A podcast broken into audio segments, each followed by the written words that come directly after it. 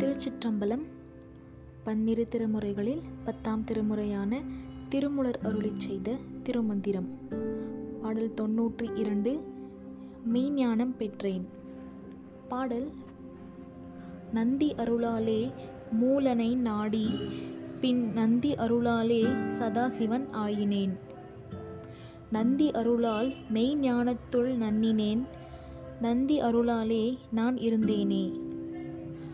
பொருள் சிவகுருநாதனின் அருளால் மூலாதாரத்தில் உள்ள உருத்திரனை நாடி பின்பு குருவின் அருளால் சதாசிவ மூர்த்தியானேன் சிவகுருநாதனின் அருளால் உண்மையான ஞானத்தினை பெற்றேன். சிவகுருவின் அருளால் நான் நிலை பெற்றிருந்தேன் திருச்சிற்றம்பலம்